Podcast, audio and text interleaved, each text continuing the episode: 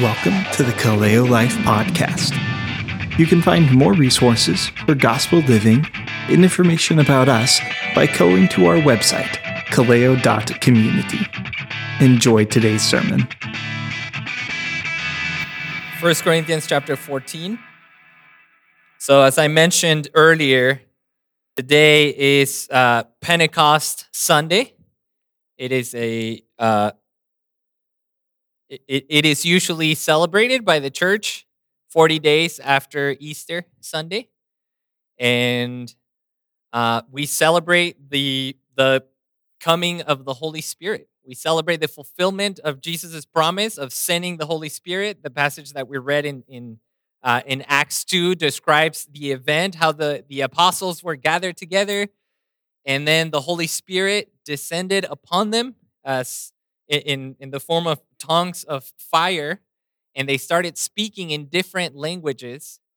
And the people that were present from all over the world, because Pentecost was a feast even before it was celebrated by the Christian church, it was celebrated by the by the Jewish people. It was a feast. So there were people from all over the world gathered in Jerusalem. And so when the disciples started speaking in their own languages, people were shocked. Some of them, you know, were wondering what what is this that we're seeing. Some of them more mockingly said, "These people are drunk." But Peter, filled with the Spirit, started preaching to them, and he eh, he started uh, explaining the prophecy that we find in Joel chapter three, and and explains to them this prophecy, which I'm going to read to you again. And in the last days, it shall be, God declares, that I will pour out my spirit on all flesh, and your sons and your daughters shall prophesy, and your young men shall see visions, and your old men shall dream dreams. Even on my male servants and female servants, in those days I will pour out my spirit, and they shall prophesy. And I will show wonders in the heavens above and signs on the earth below blood and fire and vapor of smoke. The sun shall be turned to darkness and the moon to blood before the day of the Lord comes, the great and magnificent day. And it shall come to pass that everyone who calls upon the name of the Lord shall be saved. So Peter starts explaining this passage. And even though I don't believe that speaking in tongues and prophecy are the main uh, and most important of the fulfillment of this prophecy, they are a fulfillment of this prophecy nonetheless. And they are a topic that is discussed in Scripture. And because we believe that the Word of God is our authority, because it comes from God, then I think that it is right and it is necessary that we discuss these topics. And that's one of the main things that we have been doing for the last few Sundays. We have been talking about prophecy we have been talking about speaking in tongues. Now, I know that at this point, prophecy it has been elephant in, in the room, right? Because I keep mentioning it, I keep talking about it as if, you know, assuming that we're all on the same page when it comes to prophecy. And I can see that some of you are getting a little bit excited, but I'm sorry to break it to you. I'm not quite ready to define prophecy for you. Uh, I am hoping to do that. I, in fact, I, I'm setting it as my goal to take some time, two Sundays from from today, to talk about prophecy, to talk about speaking in tongues, to talk about words of knowledge, words of wisdom, really to try to define all, or if not most, of the gifts that are listed in Scripture, so that you know once we have uh, now that we are getting all of this theory about how to use the spiritual gifts, it would be good for us to know what the gifts are and say, okay, but these gifts look like, and this is how I can use them to build up the church. Um, but again, I'm sorry to break it to you. I'm not going to explain exactly what prophecy is today, but we are definitely getting really, really close. And today, actually going to learn several important things about prophecy. Um, one of the things we see in this uh, in this uh, um, passage in Joel is that part of the fulfillment of this prophet Joel or that God gave to, to Joel was that the Holy Spirit was going to be poured out on all people, on all flesh, on all believers. The marks of the fulfillment of this prophecy was that they were going to prophesy. In other words, in the Old Testament, under the new, the Old Covenant, prophecy, receiving a word directly from God, was only reserved for a few people. It was only reserved for the prophets, for the Old Testament prophets. But in the New Testament, what Joel is saying is that after the Holy Spirit is poured out on all people, everyone is everyone who has the Spirit is a candidate for receiving revelation from God. Everyone is a candidate to be able to speak prophetically, to, to speak prophecy, to, to, to receive a revelation from God and be able to speak it to others. Now, the problem is that I have, been, as I've been mentioning before, this topic of prophecy, this topic of speaking in tongues, this topic of certain spiritual gifts has caused some, well, not necessarily, yes, it has caused division, but it has also been interpreted in different ways by different groups of believers, right? So I've, I've been talking about cessationists, I've been talking about uh, continuationists. Maybe we could say uh, continuationists. Uh, we could also refer to them as charismatics, people that believe that that all of the gifts of the Spirit continue today. And when we talk about cessationists, we could refer maybe as as non-charismatic people who believe that some of the spiritual gifts, prophecy and speaking in tongues, have ceased. Um,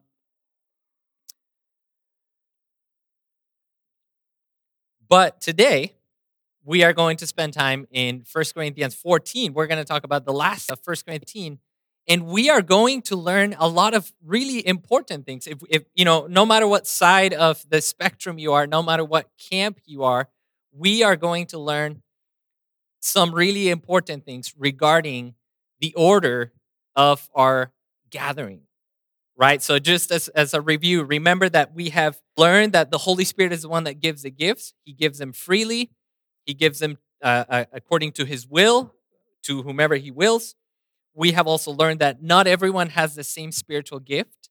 Not everyone speaks in tongues. Not everyone prophesies. Not everyone teaches. Not everyone uh, exhorts, but everyone has uh, a different gift. We all know that the gifts are to be used for the building up of the church, not for uh, uh, you know making myself popular or or making myself look very spiritual, but rather they are to be used for the edification of the church. We also learned that the main thing that we need to look for, the main thing that we need to pursue is love. Yes, we are supposed to desire the spiritual gifts. We're supposed to earnestly desire the higher gifts, but the main thing that we should be that we should be pursuing is love. Because the spiritual gifts at some point are going to cease, are going to to to stop being necessary, but love love is going to endure forever. We're going to continue to love each other even when we are, or especially so when we in God's presence. We also learned last Sunday that the, when we are gathered as a church, corp or mutual edification is supposed to take priority over individual worship. Right? So, in other words, our, our, our attitude when we come to the church gathering shouldn't be, man, I hope that today I get a really deep, uh, intimate, personal connection with God at the expense of blocking everyone else around me. Instead, our attitude should be, man, I hope that today I can build as many of my brothers and sisters up gathering of the church. And, and by doing so, we'll be worshiping God by the sacrificing of myself. And so today we come to okay, what does it look like in the Sunday gathering or in the gathering of the church? What does it look like to use the spiritual gifts, particularly the spiritual gift of prophecy and the spiritual gift of tongues, because those are the main two gifts that Paul is discussing in this section. So, after that lengthy introduction, let's pray and let's dig into the passage. God, we thank you that you have given us your authoritative word. We thank you that we have in your word everything that we need to know about you, everything that we need to know about salvation. The scriptures are able to make us wise for salvation through faith in Jesus Christ. We praise you, God, that you have revealed yourself to us. And God, I pray that as we look into this passage, that you would give us um, understanding, that you would give us illumination, Lord, that we would understand your word, that we would submit to your word because it has your commands, it has the words that you have intended for us to have. I pray that everything we do, everything we think, would be in submission to the Bible, to the scriptures. Please guide me by your Spirit to teach according to your word. Please guide us as a church by your Spirit to understand your word. Please teach us and even start uh, stirring within us how we can put into practice the things that we are learning about you, about the Holy Spirit, and about the spiritual gifts. In Jesus' name we pray. Amen. All right, so let's read uh, 1 Corinthians chapter 14, starting in verse 20. Brothers, do not be children in your thinking. Be infants in evil, but in your thinking be mature. In it is written, By people of strange tongues and by the lips of foreigners will I speak to this people. And even then, they will not listen to me, says the Lord. Thus, tongues are a sign not for believers, but for unbelievers. While prophecy is a sign not for unbelievers, but for believers. If therefore the whole church comes together and all speak in tongues, and, outs- and outsiders or unbelievers enter, will they not say that you are out of your minds? But if all prophesy, and an unbeliever or outsider enters, he is convicted by all. He is called to account by all. The secrets of his heart are disclosed. And so, falling face, he will worship God and declare that God is really among you. What then, brothers? When you come together, each one has a hymn, a lesson, a revelation, a tongue, or an interpretation. Let all things be done for building up. If any speak in a tongue, let there be only two, or at most three, and each in turn, and let someone interpret. But if there is no one to interpret, let each of them keep silent in church and speak to himself to God. Let two or three prophets speak, and let the others weigh what is said. If a revelation is made to another sitting there, let the first be silent, for you can prophesy one by one, so that all may learn and all be encouraged. And the spirits of prophets are subject to prophets. For God is not a God of confusion, but of peace. As in all the churches of Saints, the women should keep silent in the churches, for they are not permitted to speak, but should be in submission, as the law also says. If there is anything they desire to learn, let them ask their husbands at home, for it is shameful for a woman to speak in church. Or was it from you that the word of God came? Or are you the only ones it has reached? If anyone thinks that he is a prophet or spiritual, he should acknowledge that the things I am writing to you are a command of the Lord. If anyone does not recognize this, he is not recognized. So, my brothers, earnestly desire to prophesy, and do not forbid speaking in tongues, but all things should be done decently and in order. All right, let's see what happens. I know I've said this multiple times. I've said, Yeah, this this one is a difficult passage. Well, let me just say one more time. we have a difficult passage ahead of us. So I'm going to try my best to explain what I understand. One of the things that, that I want to be transparent is a lot of these things I'm learning as I go. I'm learning as I study them, and I'm I'm doing my best to try to explain them to you so that we all have a better understanding of, of God's word. So I'm not going to spend a lot of time trying to explain ver- uh, verses 20 through 25. I just want to give you a summary. Basically, what Paul is saying is that he, he is making an argument for why he prefers that the church prophesies than that the church speaks in tongues. And so basically, he quotes from Isaiah and he says, um, from, he quotes from Isaiah 28, and he says, By the people of strange tongues and by the lips of foreigners will I speak to this people. Even then, they will not listen to me, says the Lord. Thus, tongues are a sign not for believers, but for unbelievers, while prophecy is a sign not for believers, sorry, not for unbelievers, but for believers. So, in the context of this passage, God has been warning Israel, God has been sending prophets to Israel so that they would repent, so turn back to him. But because Israel failed to listen to God, eventually he sent for, foreign invaders to Israel.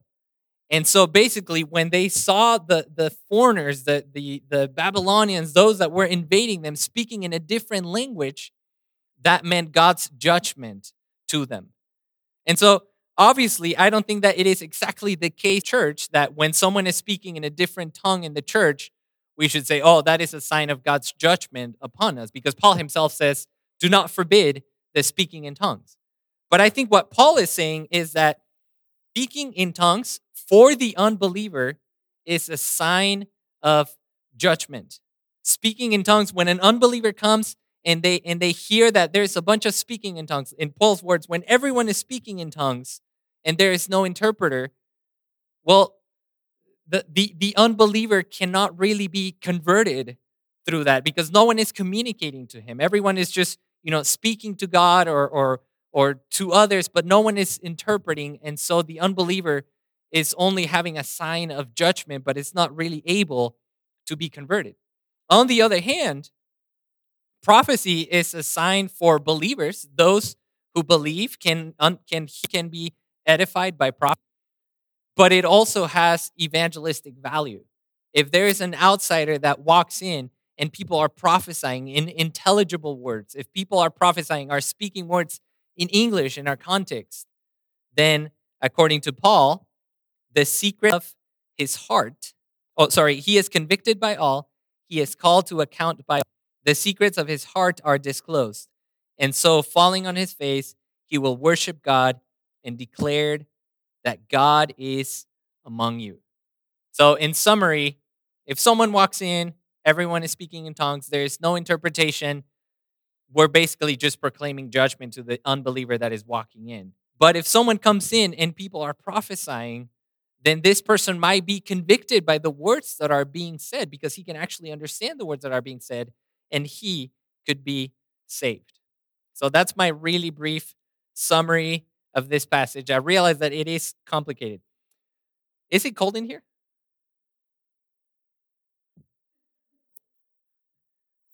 Where it says that it's 73.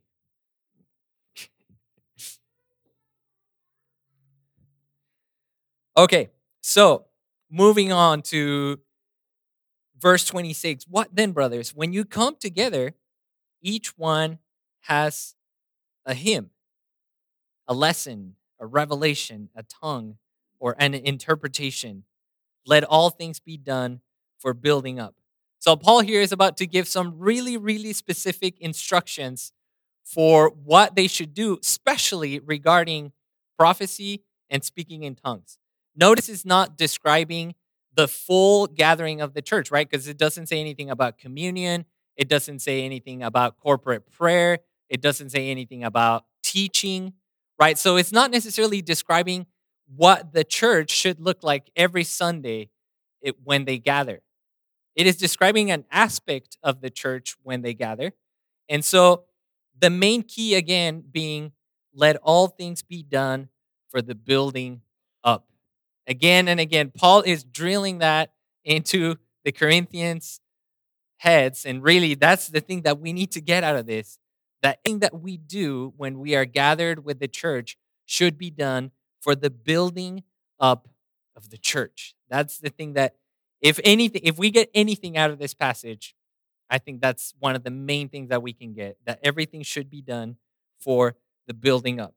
So then he gives some clear instructions. He says, If any speak in a tongue, let there be only two or at most three, and each in turn, and let someone interpret. So this is very, very clear teaching that I'm I'm afraid and I'm sad to see that many of our charismatic brothers and sisters are clearly ignoring. Right? I don't want to say all of them. I know of charismatic churches that are actually trying to obey the word of God. But sadly, it is very, very common that you go into a charismatic Pentecostal where everyone is just speaking in tongues. There is no interpretation. It not one or two, but 22 are speaking in tongues. And it, it just simply seems this seems like such a clear teaching of scripture. And so to disregard this, it just seems such a clear uh, uh, you know disobedience to this passage so again you know we are a church that i've never seen any speaking in tongues among us but if we were ever to get to that point let us make sure that we are doing it in order. Let us make sure that there is two or three people. And the one, well, not the one, but but a really, really important thing is if someone speaks in a tongue and there is no interpreter, then that person should be silent. That person should not continue to speak in tongues. It is very clearly forbidden to speak in tongues in the gathering of the church when there is no interpretation like we saw in the in the in the last section and as, and as we see here as well um, it is okay to to speak tongues uh, when you're speaking to god it is okay to speak tongues when you are in your home in private but if you are with other believers and you are speaking in tongues and no one can understand what you're saying not edifying the church therefore you need to be silent at least you know stop speaking in tongues so that's one for tongues then he goes on to prophecy.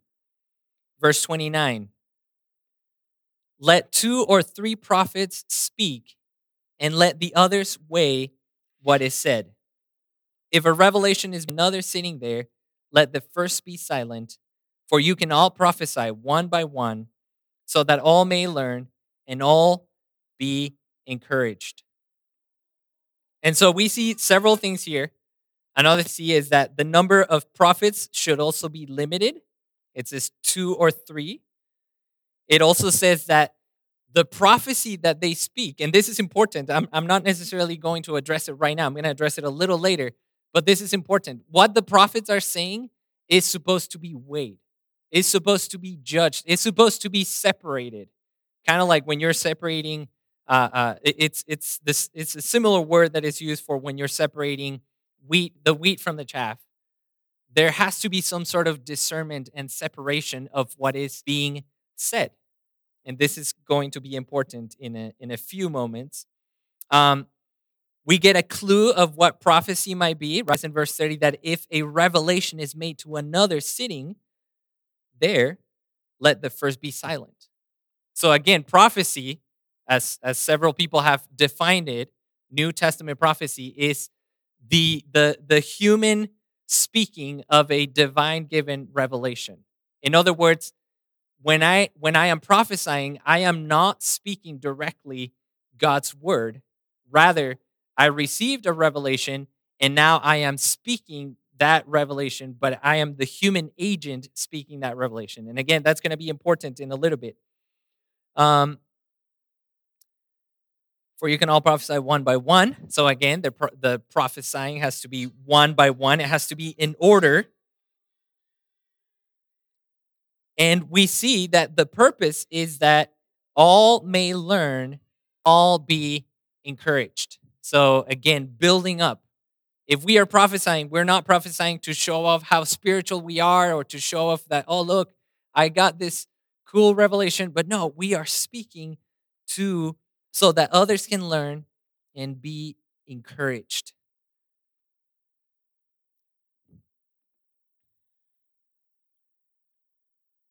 For God is not, we're going to get back to verse 32, but God is not a God of confusion, but of peace. So if there is one clear thing about here, whether you agree, uh, whether whether you believe that this, the gifts of prophecy and speaking in tongues continue, or whether you believe that they have ceased, if there is a clear thing that we learn from this passage, is that everything should be done in order. That church is gathered, we should gather, and we should our, our gathering, our service should be orderly because we worship a God of peace. We worship a God of order, not a God of confusion.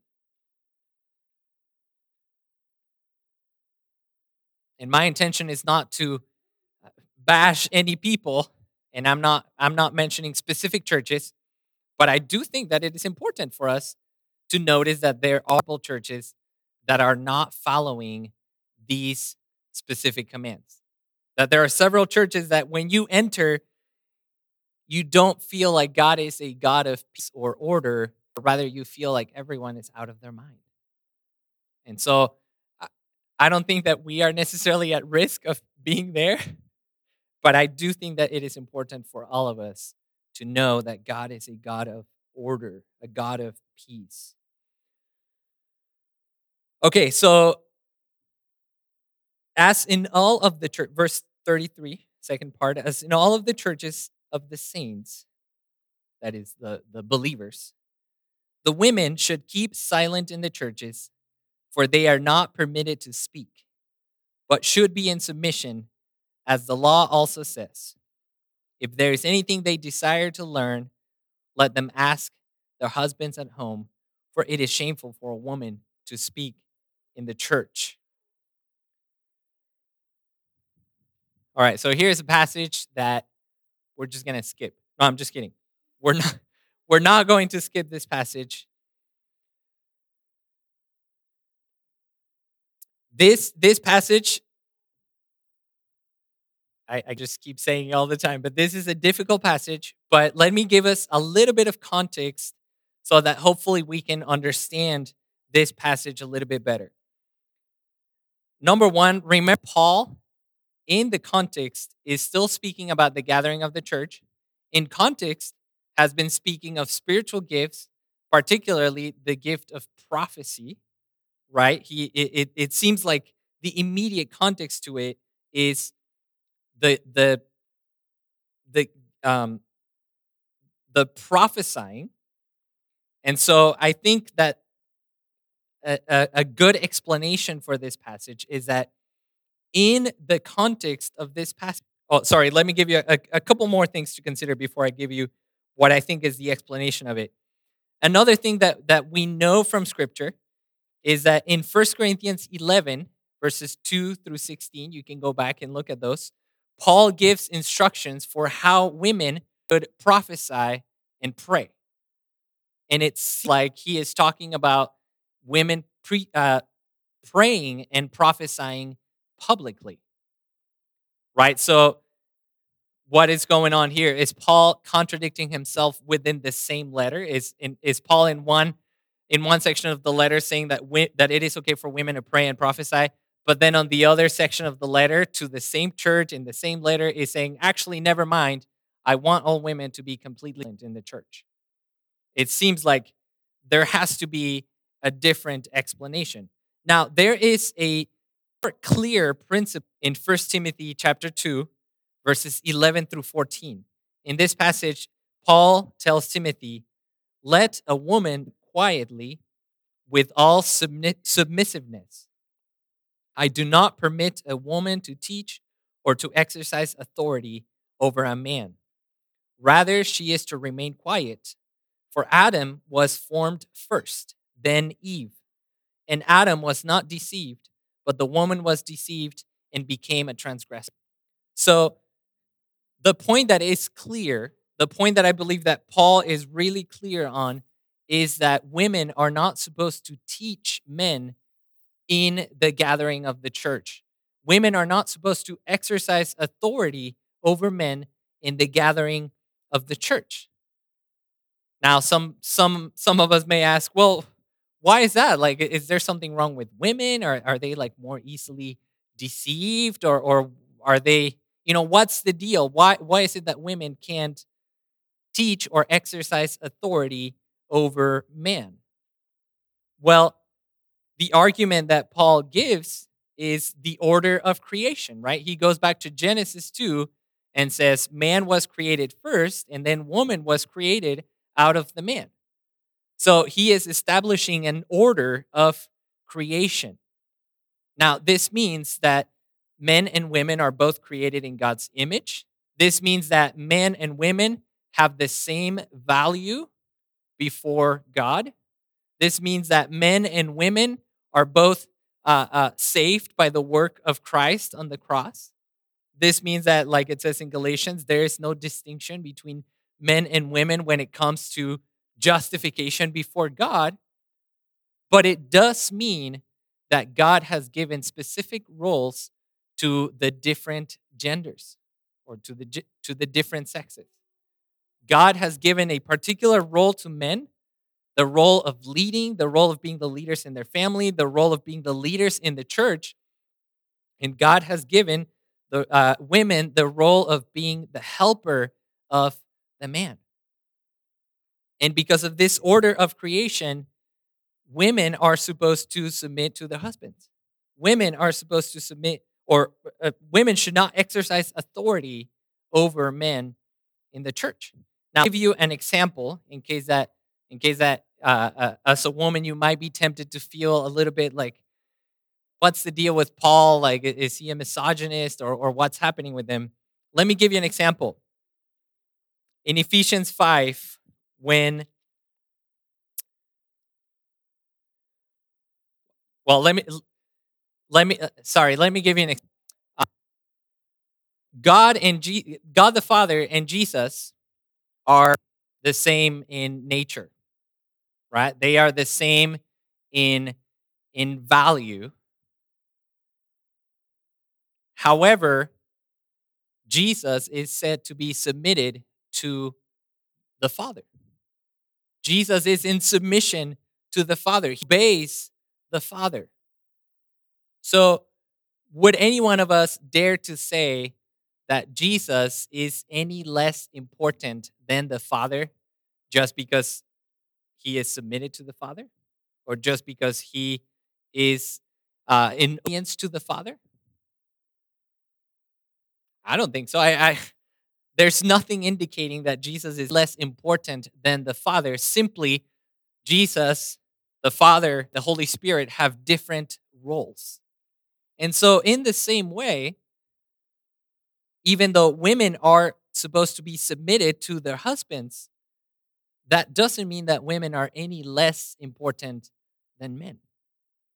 That doesn't mean that men are so much better than women because they are supposed to be the leaders. No. It simply means that God has given distinct roles to men and women. And so in the in the case of the church, women are not supposed to exercise authority or to teach men. So going back to our passage, what is the deal then? Like, what? It, why is Paul saying that women are not even supposed to speak? Well, what I understand is that he is still talking about the the the prophets, and he is still talking about the fact that the prophets are the their prophecies are supposed to be weighed, are supposed to be tested, and so I believe that women can prophesy. I believe that women can pray. But when it comes to the point of testing, of weighing the prophecies that are being said, I believe that women are supposed to remain silent because these prophecies are being tested in light of the apostolic teaching of the Word of God. And therefore, for a woman to start scrutinizing a prophecy in light of the authority of God's Word, she would be exercising authority over the person who prophesied and really over the whole church because she would no, no longer be uh, uh, merely prophesying, but she teaching. Does that make sense? If someone stands up, if, if a man stands up and starts prophesying, and then the church is weighing what this person said, and then a woman says, Well, actually, you know, a woman stands up and says, Well, actually, what this brother just prophesied is actually wrong because according to this passage, this is what the word of God says, and all of a sudden starts teaching. Well, isn't she all of a sudden exercising authority over the over the congregation? So that's that's what I believe Paul means here. I'm willing to change my mind here in in regards to like maybe Paul is talking about uh, something completely different, but the way I understand this passage is women are supposed to be to remain silent when it comes to the weighing of prophecies. And the thing that I believe is extremely clear from 1 Timothy 2 is that women are not allowed to teach in congregation or to exercise authority over man.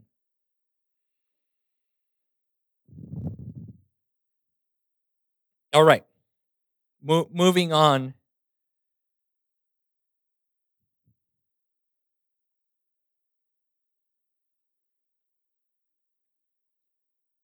And uh, sorry, one more thing before we move on, I just want to say, and and I'm sure that this is obvious, but this this is obviously a topic that is countercultural, right? This is obviously not something that is accepted within our culture today. Uh, uh, if you know, if if an outsider were to walk in today and hear some of these words that I'm saying, they would probably be extremely offended, and they would probably be extremely offended. at Scripture and sadly, not only outsiders, not only unbelievers are offended at this passage of scripture, but even some people that claim to be believers are offended at passages like these. And what we are going to see next really, really wraps up the whole thing. The, really, the question that Paul is making, although I don't believe that he's making the question specifically about women, he says, Or was it from you that the word of God came or are you the only one it has reached? So, in other words, who are we to question God's word? Right? We God's word did not come exclusively to us, right? The Bible didn't come exclusively to me. I'm not the only one, not the only person that has been reached with God's word. So I want to submit myself to the authority scripture. And so when I find a difficult passage like this one, I much rather err on the side of offending some people than on the side of offending God. And that's why we take all of scripture seriously and, and we submit to the to Bible says. All right, so now moving on for real. Remember, Paul is speaking about the same thing. Paul is speaking about the role of gifts in the church. He is especially focused on prophecy, he is especially focused on tongues. In this closing argument of chapter 14, is, is, is, it's what closes this entire discussion of the spiritual gifts. In the letter to the Corinthians, Paul is addressing different issues, and he takes chapters 12 through 14 to address the specific topic of spiritual gifts. He's talking about something else in chapter 15. But this closing argument, in my opinion, is one of the best arguments, or one of the best, yeah, is one of the best arguments for the continuation of prophecy today. And it is one of the best clues that we get for understanding the nature of prophecy. And the argument, let me just summarize the argument, is that the spiritual gifts, including prophecy, including teaching, including speaking in tongues, are supposed to be exercised in subjection to the apostolic teaching as it is found in the Bible, in Scripture. All of the spiritual gifts, whether it be prophecy, whether it be teaching, speaking in tongues, uh, um, words of knowledge, words of wisdom, exhortation, any particular spiritual gift is always supposed to be exercised under the or, or uh, in subjection to the apostolic teaching of the Bible. No spiritual gift is above the teaching of Scripture. And this is very important because one of the errors, one of the mistakes that I see today, both in the charismatic and in the non charismatic camp, is that they think of, pro- of New Testament prophecy as an ultimate authoritative gift from God. And this could be this could be bad on, on both camps. If you're charismatic and you think of prophecy as an, a completely authoritative word from God, like in other words, if you as, as a prophet say, This is what God says, well, then you can say whatever you want and people just have to follow. Right? If I come to you and I say, the Lord says that I need to get a new car. And the Lord says that you guys are going to fund my car. Well, the Lord said it, right? I mean, there's no questioning. How, how can we question something that God said? And that, I believe, is the problem of a lot of our charismatic brothers. It, well, I would say some of some of the people like defending this idea are probably not even brothers or sisters. But one of the problems of the charismatic camp is that they take the gift of prophecy, the New Testament gift of prophecy, as final and authoritative. And so whatever they say is the word of God, and you cannot question it, and you have to follow it. Now, I believe that on the non charismatic camp, the problem is similar in the sense that they would also say, well, New Testament prophecy is supposed to be authoritatively and is supposed to be exactly the words of God. And they would say this because then say, they say, therefore, the gift of prophecy no longer continues because if someone were to prophesy today, we would have to write down their words next to next to revelation right because if, if this is god's authoritative word for us then we should just write it down with the rest of scripture. Do you see do you see the problem there? Obviously we would never add to scripture right? That would be blasphemy. That would be sacrilege to add the words of god. But so what is the solution? Well I think the solution, or part of the solution, is in this passage. The prophets, notice in verse 36, or from you that the word of God came, or are you the only ones it has reached? Verse 37 If anyone thinks he is a prophet, well, a spiritual person, he should acknowledge that the things I am writing to you are command of the Lord. If anyone does not recognize this, he is not recognized. So, in other words, what Paul is saying is even the prophets of his time, right? Because one of the arguments of the non charismatics is that because the Bible was not complete, God was still giving revelation to the people so that, you know, they could live. But once the word of God was completed, once the canon was finished, then he stopped giving revelation. The gift of prophecy ceased. But that assumes that the gift of prophecy in in the church of Corinth was, you know, final and and uh, authoritative when it came to you know in in comparison to the words of the apostle. Paul is saying here is that the prophets and really anyone who is spiritual, anyone who practices spiritual gifts, actually has to submit to the teachings of the apostle. The only one thing in this in this section that cannot be weighed but should be accepted is the apostolic teaching. Prophecy is supposed to be weighed.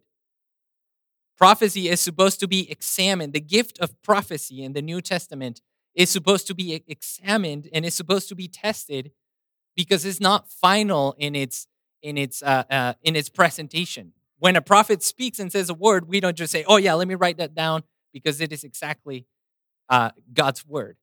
Rather, we listen and say, okay, yeah, I think this might be from God because it goes in accordance with his word.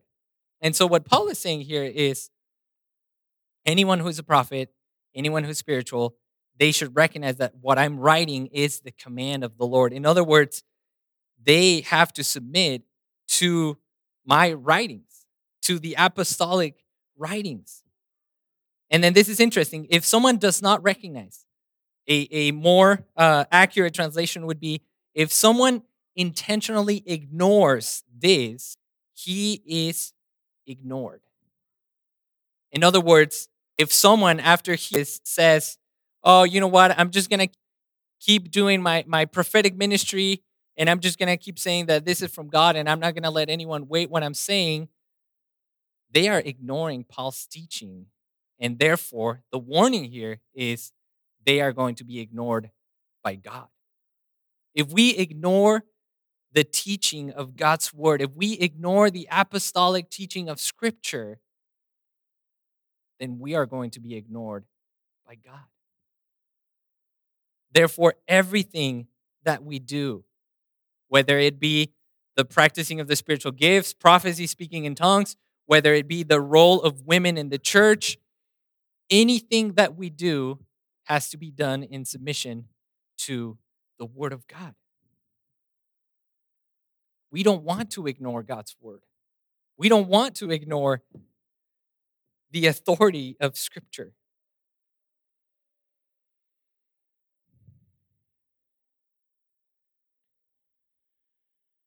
Many people, there, there are some people, right? So I described the charismatics and the non charismatics. Well, let me describe to you a different, different group of people. There are some people who are convinced of the continuation of the gifts, but they are afraid to allow in the church for fear that, well, if we allow prophecy, then what if prophecy just takes over and we forget about the authority of Scripture? If we allow prophecy, like, aren't we opening the door to false teaching? Well, I would say that it is not the church that pursues prophecy and allows speaking in tongues, according to Paul's instructions in 1 Corinthians, that is vulnerable to false teaching or to error. Rather, it is the church that ignores and does not submit to the commands of Jesus as stated in the Bible that is vulnerable to false teaching. What makes a church vulnerable to false teaching is not allowing prophecy or speaking in tongues. What makes a church vulnerable to false teaching is a church that doesn't know their Bible. Because if a church doesn't know the Bible, you can have a charismatic prophet come and deceive them, take it away, just as you could have a non charismatic preacher who could also take the church away into false doctrine. So we shouldn't necess- we shouldn't be scared of of the spiritual gifts. They are given for the building up of the church. Rather, we should be scared of not knowing and not submitting ourselves to the word of God.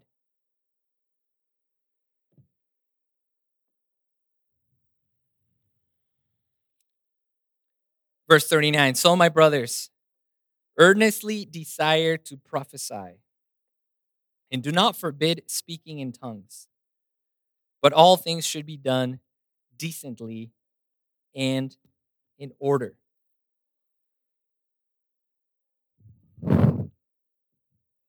God, we thank you that you have given us your word. You have revealed your will to us by the teachings of your son Jesus, by the teachings of your apostles, by the scriptures of the Old Testament. Thank you, Lord, that in the Bible we have what we need to know you and we have what we need to be saved and to grow in godliness. Lord, help us to have an attitude of submission to you. Help us to have an attitude of submission to the commands of your Son, Jesus. Please give us wisdom in this uh, topic that is difficult, that there are different views, of which I've presented one of them.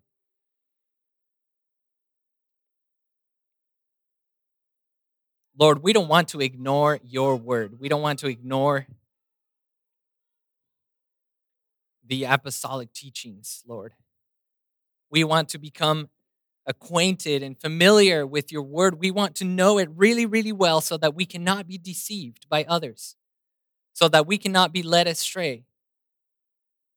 So that whether it be someone coming with teaching or someone coming with prophecy, we would be able to wait what is being said, we would be able to discern what is being said, and we would be edified if what is being said is good, and we be able to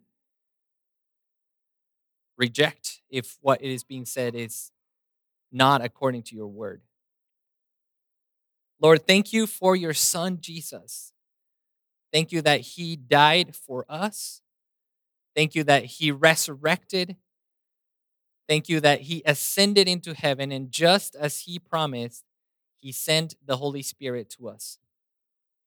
I pray that you that you guide us as we seek to take full advantage of the power of your spirit. Please help us to always have in mind the building up of your church. Thank you that the gates of hell will not prevail against the church. Thank you for your work for us. In Jesus' name we pray. Amen.